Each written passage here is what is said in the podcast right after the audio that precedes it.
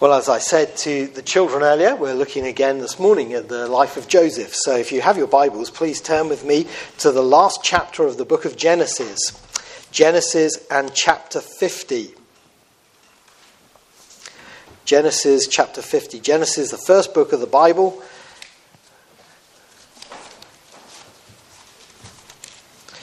The final chapter of the book and the final chapter of Joseph's life.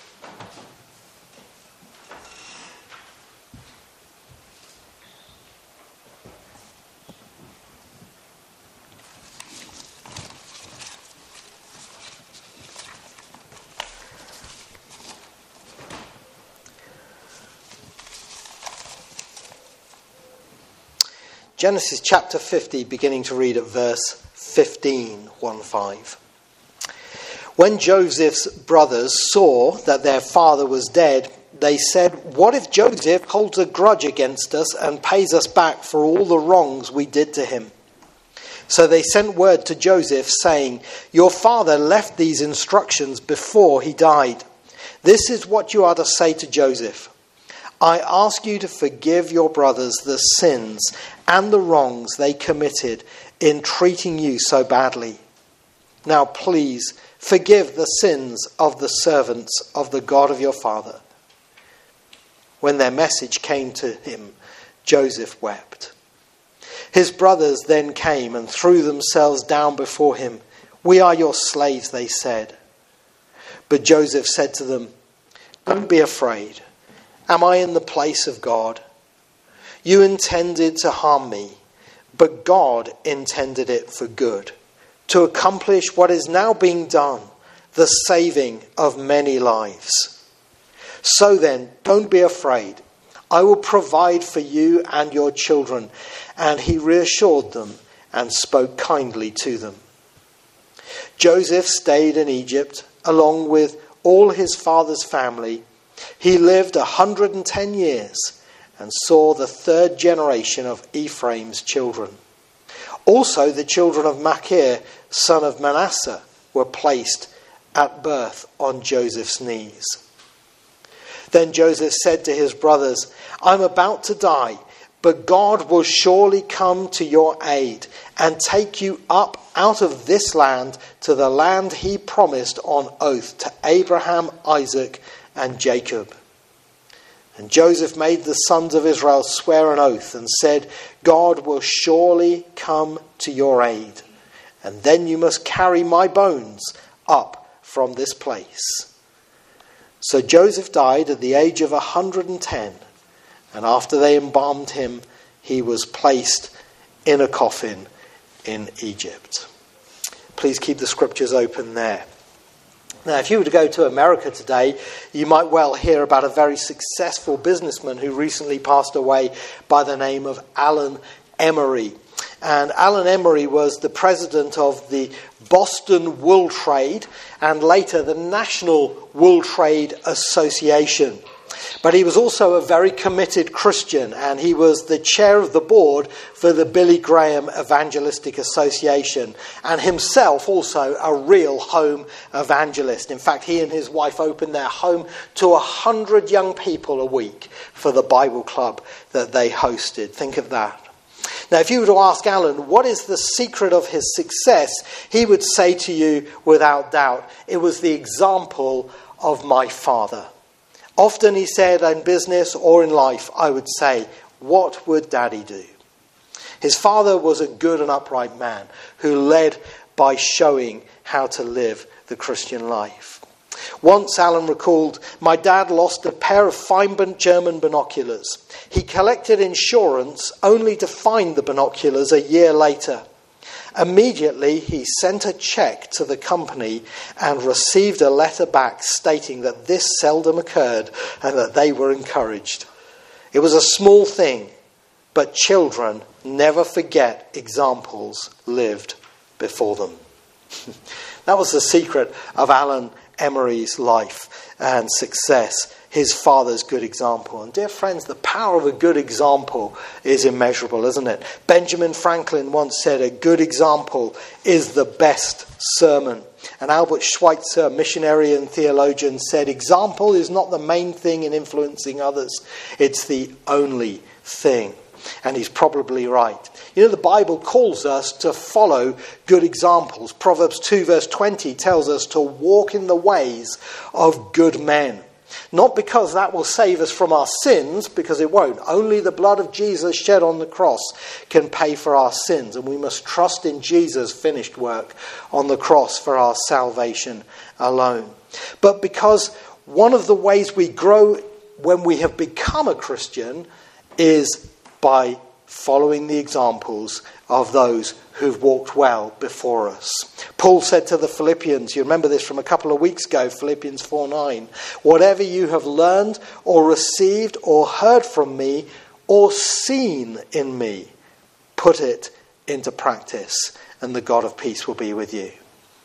So when we get saved, this is how we grow by following good examples. And today I want you to see one of the greatest examples for all of us, and that is the example of Joseph, the great man of God from the beginning of the Bible, the book of Genesis.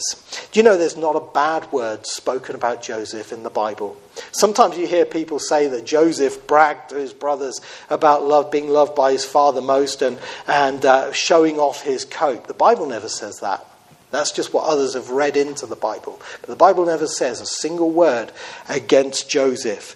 He was a godly man. It doesn't mean that he was sinless, but he was blameless as far as the Lord was concerned. And he was a beautiful picture in, in history of the Lord Jesus Christ, what we call a type. So this morning, I want us to see, for our, our help to live the Christian life, four things from Joseph's example, especially taken from this, his last hours in his life. First of all, I want you to see his tenderness in verses 13 to 21. Uh, and this really shows us how Joseph was such a tender hearted man. You know, Joseph was even tender with his enemies. It's interesting, Joseph had many enemies and people who let him down, and he had the opportunity and the power to get even with them. We think of Potiphar's wife who told the lies about him. We think of the butler who forgot him when he said he'd remember him when he came out of prison. And Joseph never, we're told, got even with them. He left that in the hands of God. But he was tender when he had the power to destroy. And we see that especially with his brothers uh, when his father Jacob had died. You'll read verse 15 when Joseph's brothers saw that their father was dead, they said, What if Joseph holds a grudge against us and pays us back for all the wrongs we did to him? They were worried that Joseph had, had, only been sparing them because their father Jacob was still alive. He'd been an old man who'd lived to 147 years old, a staggering age uh, by today's standard. But uh, when he died, the brothers were trembling that Joseph was now going to get even with them. This is what Esau had said uh, with Jacob, their father. You remember, when Esau was angry against Jacob, he said, When my father Isaac is dead, then I'll get him. And they thought Joseph was going to be the same. And so what they did was they sent a messenger to Joseph. Now they couldn't go themselves. Joseph was the second to Pharaoh. He probably had a protocol for entering his presence. And so they sent a messenger to him. And it says in verse 16, they sent word to Joseph saying, Your father left these instructions before he died. This is what you're to say to Joseph I ask you to forgive your brothers the sins and the wrongs they committed in treating you so badly. Now, please forgive the sins of the servants of the God of your father. They sent a message to Joseph asking for his forgiveness. They asked it in their father's name. Whether Jacob actually had known about this or not is doubtful. But uh, it's, it's what they were doing to get to Joseph. They wanted his forgiveness. And they admitted that they had done wrong and they had done sin. I don't know if you noticed that, but four times in that little passage, twice they said they'd done wrongs to him, and twice they said the word sin. and once they said they'd done so badly. That's quite an admission, isn't it? In the King James, it's even stronger. The King James version uh, of the uh, scriptures uses the word trespass, sin, and evil. They said, We've done evil against you. Not many people have the courage to say, I've done evil in my life and admit it. But these men realized what they had done to Joseph was wrong, and their consciences were troubled at what they had done, and they were afraid that Joseph was going to get even with them. Well, when the message came to Joseph, we read in verse 17 Joseph wept. Reminds me of another person. It says that about in the Bible, John 11:35. Jesus wept, and they were both weeping over the effects of sin. But Joseph wept because he realized his brothers hadn't yet really received or believed in the forgiveness that he had already given them. He had already said to them he'd forgiven them, and he had already been reconciled to them, but they hadn't yet fully received that forgiveness. And so he called them to himself. He sent uh, an ambassador to bring them to him. And it says in verse 18 His brothers then came and threw themselves down before him. You remember that was one of the dreams that Joseph had back in chapter 37 that all his brothers would bow down before him. And it happened a number of times in the life of Joseph. This is the last time. But they came and they said, We are your slaves they said. You see, they, they, they felt they had to earn it from Joseph. They couldn't receive it as a gift, so they said, We are your slaves. But here, look at the tenderness of Joseph in verse 19. But Joseph said to them, Don't be afraid. Am I in the place of God? He's saying, It's not for me to judge you and take away your life like you fear of me. That's God's power and provision to do that. I'm not going to judge you. And he said, if you're basically saying here, if you're right with God, then you're right with me. What an amazing, gracious way that is. Verse 20 we'll come back to in a moment because there's so much there, I don't want to miss it. Verse 21, he said, So then, don't be afraid. I will provide for you and your children. And he reassured them and spoke kindly to them. And all this speaks of his tenderness, even to those who had been his enemies, his brothers. And what an example that is for us to forgive those who sin against us when they ask for it. You know, the Lord Jesus himself said this in Luke chapter 17. He said, If your brother sins, rebuke him, and if he repents, forgive him. If he sins against you seven times in a day and seven times comes back to you and says, I repent, forgive him. It's not easy to forgive others, is it? But Joseph gives us an example that's hard to turn down because he forgave so much. And I doubt many of us have had that much done to us that he had done to him by those who were his brothers. I wonder if there's someone you need to forgive today. If there is, then look at Joseph's example and learn and copy how he did it. But can I also say this? Sometimes we need to follow Joseph's example and receive forgiveness as well. Because Joseph wanted to give forgiveness, but his brothers were finding it hard to receive.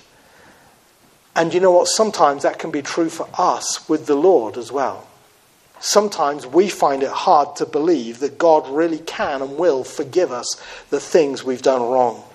Warren Wiersbe, in his commentary on Genesis, said, We who read this account centuries later want to say, Men, what's the problem? Didn't Joseph forgive you, kiss you, weep over you, and give you every evidence of his love? Didn't he explain that God had overruled for good all the evil that you'd done to him? Didn't Joseph make every provision to bring you to Egypt and take care of you? Then why are you alarmed? The answer is simple they didn't believe their brother. The gracious way he spoke to them and the loving way he treated them made no impact on their hearts. But Joseph's brothers are no different from some professed Christians today who are constantly worrying about God's judgment and whether or not he's really forgiven them and made them his children. And isn't that a lesson we all need to learn? Joseph forgave his brothers, and the Lord Jesus offers us forgiveness too. And if we've come to the Lord and put our trust in the Lord Jesus Christ for salvation, we have that forgiveness full and free on the basis of his death on the cross. Micah chapter 7 verse 19 it's a beautiful verse at the end of the book of micah says you will again have compassion on us you will tread our sins underfoot and hurl all listen to that word all our iniquities into the depths of the sea I like what Corrie ten Boom said. She said, When God hurls all our iniquities into the depths of the sea, he then puts up a sign saying, No fishing. but sometimes we want to, don't we? And we need to be like Joseph's example here in his tenderness, in giving forgiveness and receiving it from the gracious hand of God. Secondly, we see his example here in his testimony. I want to come back to that verse 20 that I spoke about just a moment ago because this is such a key life to this verse to the story of Joseph. Joseph said to his brothers, You intended to harm me, but God intended it for good, to accomplish what is now being done, the saving of many lives. Joseph was able to forgive his brothers because he looked at, the, looked at life through what I'm going to call 50 20 vision. Now, you've heard of 20 20 vision. Joseph had Genesis 50 20 vision. He believed God was in sovereign control over all the things that happened in life. And so he was able to say to them, Yes, you did wrong. He wasn't, wasn't passing that. He wasn't saying that they didn't do wrong and didn't have wrong attitudes. He said, You intended to harm me. Yes, you are guilty. But, look at this beautiful blood. But God intended it for good, to accomplish what is now being done, the saving of many lives. He believed in God's sovereign control, even over what they had done to him, that God had a plan to use it to bring about the salvation of not only the people of Egypt, but the people of the surrounding nations. So much so that they gave him a title in Hebrew which means the Saviour of the world. I told you it was a picture of Jesus, didn't I? But he saw that what had happened had been God's sovereignty to allow. God hadn't caused it, but God had allowed it. And he had allowed it for good. You know, long before Paul ever wrote Romans 8:28, which we read earlier on with the children, that all things work together for the good of those who love him, and I want to underline that last bit. It's not just for everyone out there in the world, it's for those who love him, who know the Lord. Long before Paul ever said, long, uh, all things work together for the good of those who love him, Joseph said, God meant what you did for evil to be turned around for good. And he had a great example for us in the testimony of seeing life through the providence of God. You know, that's something we need to take on board. That's an example we need to take. Because life is tough, isn't it? You know, in 1945, I think it was, after World War II came to an end, they had a general election in this country. And Winston Churchill, who had led the nation to victory and led them through all those difficult years of the war, he lost the election.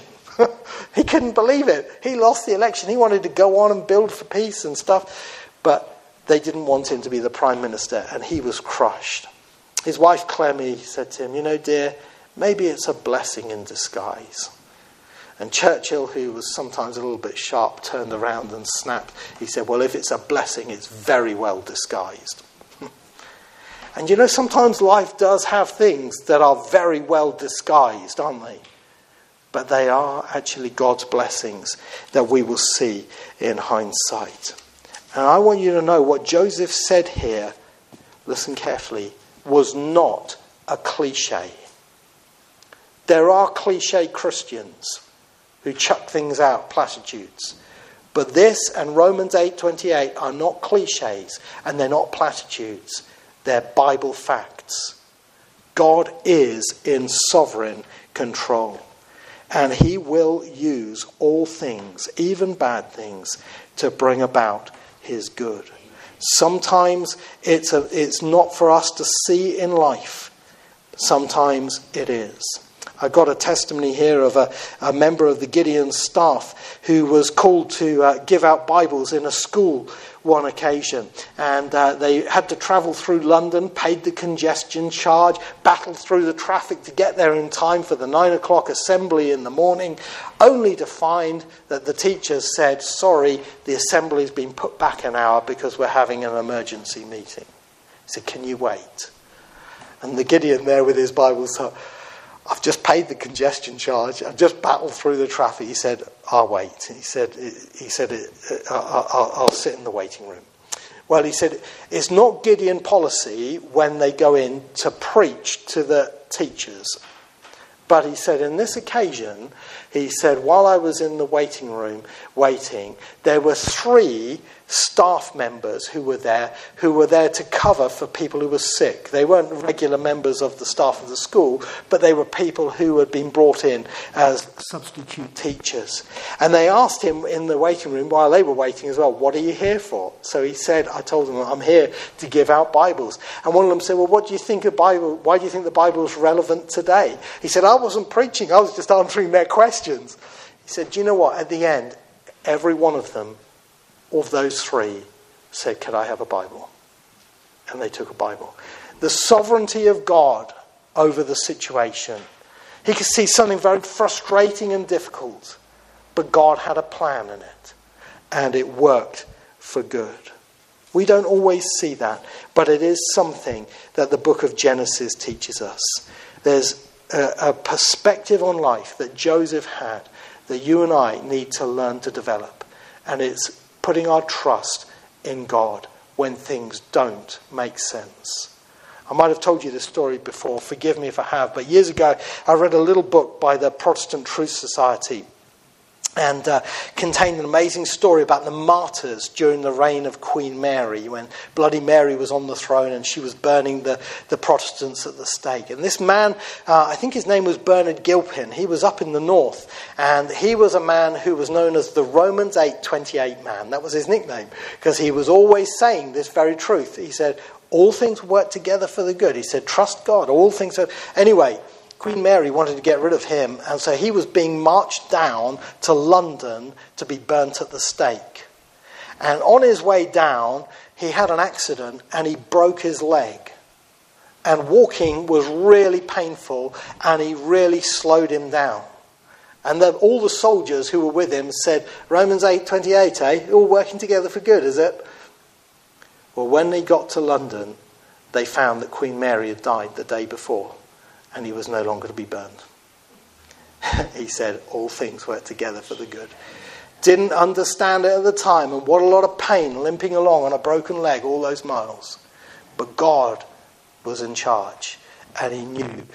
And uh, this is the way we are to see life. You know, dear friends, this is something we're all very good at pointing out to others. When something goes wrong, we say to others, all things work together for good. And we want to build the faith of others. I need this for me. And I need to be reminded of this, and you need to be reminded of this for you when it's a difficult time for you. If you're a believer who's going through a difficult time right now, take on board the example of Joseph. You intended to harm me, but God intended it for good. We may not see immediately or even uh, for a long time until we get to heaven how it'll work out, but God has a plan for what is right and good, and He can use our sufferings in His sovereignty. The greatest example of that, of course, is the death of the Lord Jesus on the cross, isn't it? Where He was put into the hands of wicked men who nailed Him to the cross, as Peter said on the day of Pentecost. But God did it so that we could be saved. Third example of Joseph is his triumph, and we see this in verse 22 to 23, because it says Joseph stayed in Egypt along with all his father's family he lived a hundred and ten years and saw the third generation of Ephraim's children. Also, the children of Machir, the son of Manasseh, were placed at birth on Joseph's knees. Now, this may not seem uh, much to you as a mark of triumph, but what I see here at the end of Joseph's life is God's crowning blessings on him in his old age and how he had triumphed over adversity. And here he was at the end of his life as an old man in Egypt. This is now about 60 years after Joseph, after Jacob had died. And Joseph had been in Egypt since he was 17 years old. You realize that means he was in Egypt 93 years. That's older than Willie Hill. and that's an amazing thing, isn't it? And God brought him through victoriously uh, at that time as we were trying to teach the children. He was an overcomer over all that adversity. Now you say, well, John, where do you see the, the triumph in this? Well, they're things that would have meant something to the people of the day more than they mean to us today. There's two things his great age and his grandchildren. His great age is that he lived to 110 years old. We're told the same thing in verse 26. It's emphasized he lived to 110.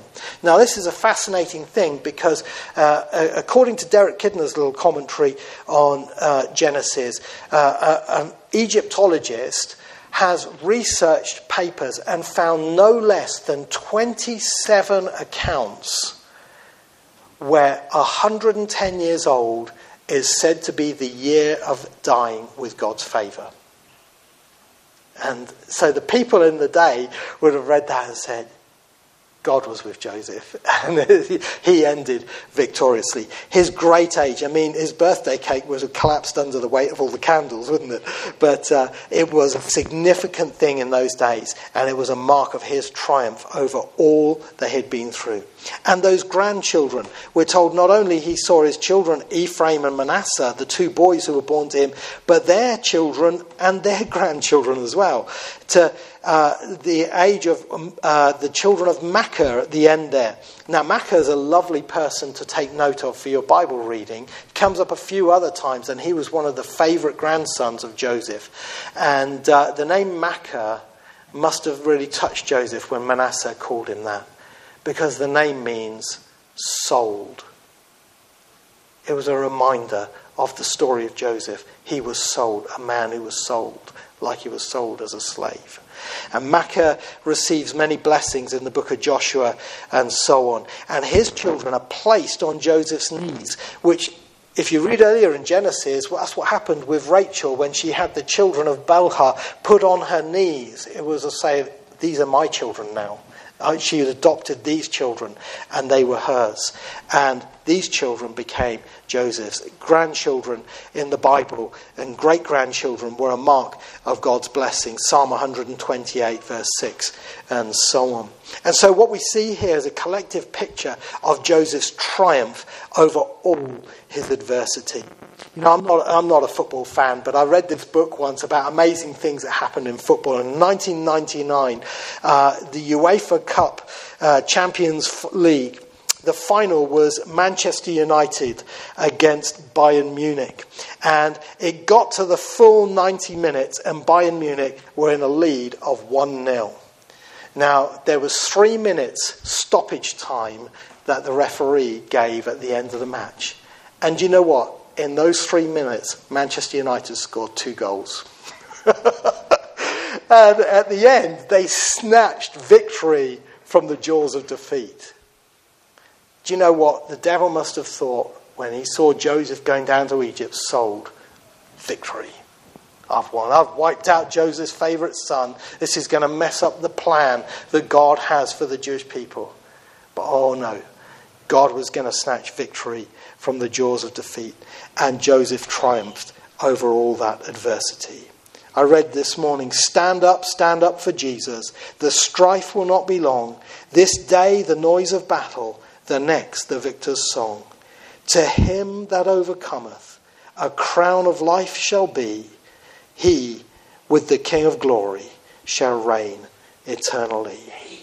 Be encouraged, brothers and sisters, by Joseph's example, his triumph over adversity. Let that inspire you to go on faithfully with the Lord and see how God works things in your life.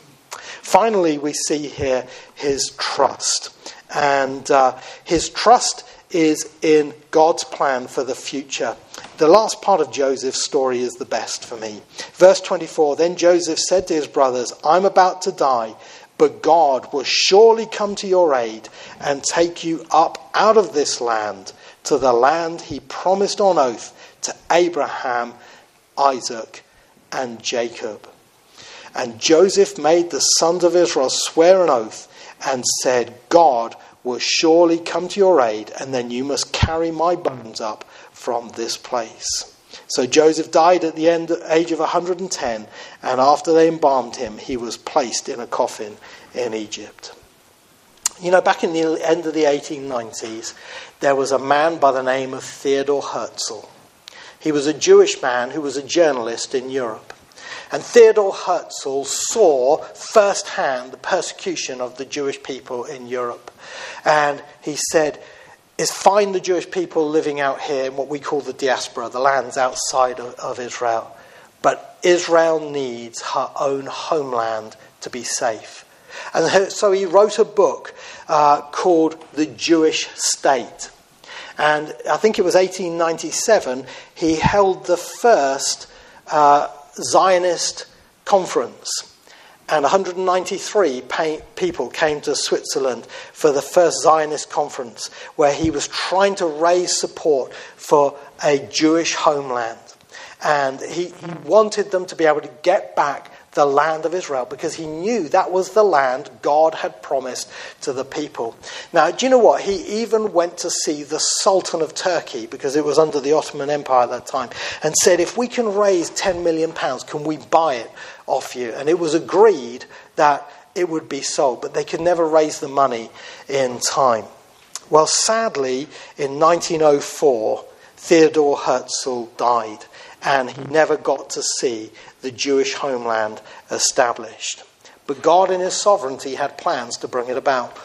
World War I shifted the mandate from the Turks to the British, and the Balfour Declaration opened the way for the Jewish people to be able to go back to the land.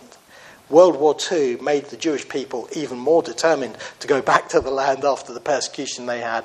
And so the door was open in 1948 as the UN uh, officially recognized the land of Israel again. And the promised land was given back to the people God originally gave it to. And you know what happened in 1949? August the 17th. They went and got the bones of Theodore Herzl.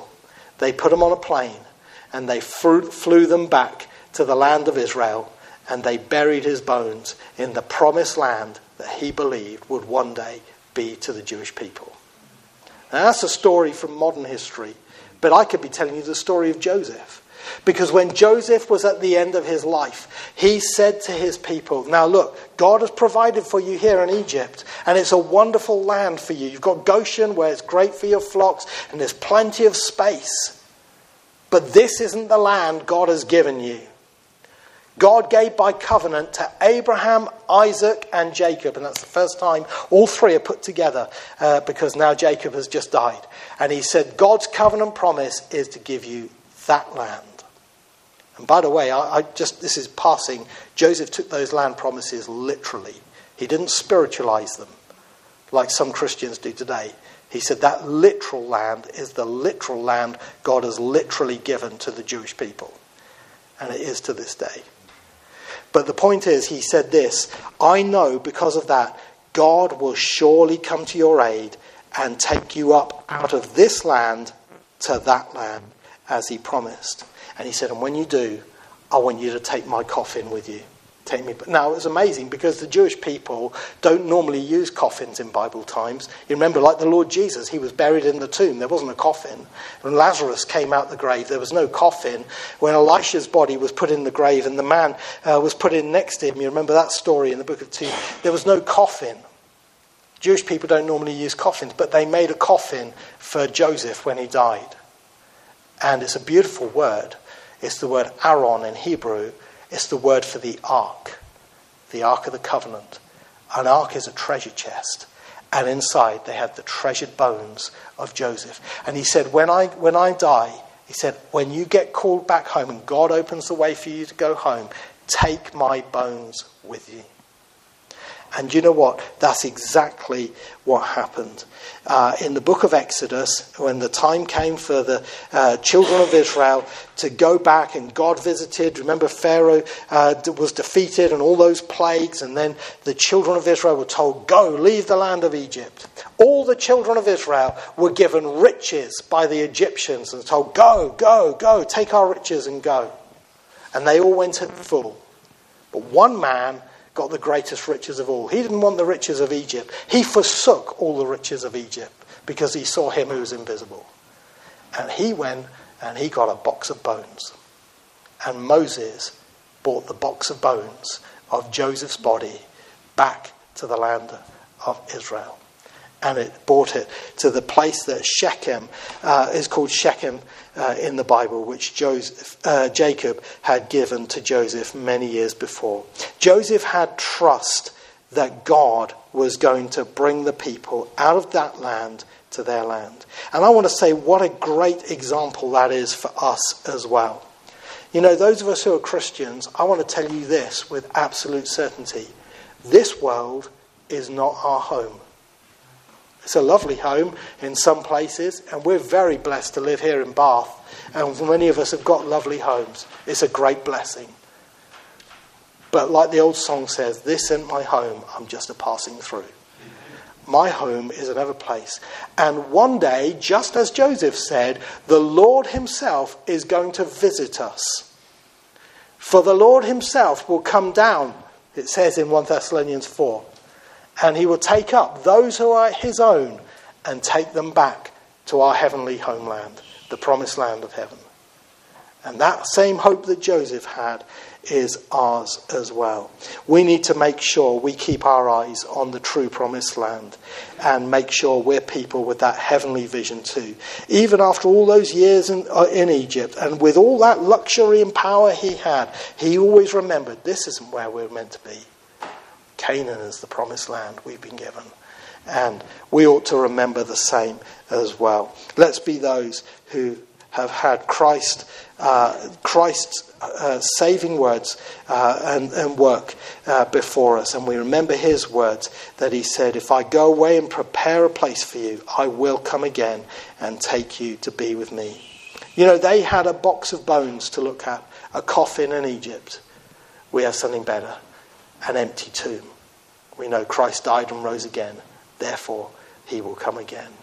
So, people of hope, be encouraged by the testimony of Joseph and his trust in the Lord as well, and uh, follow his good example. Let's close our service by singing God sent his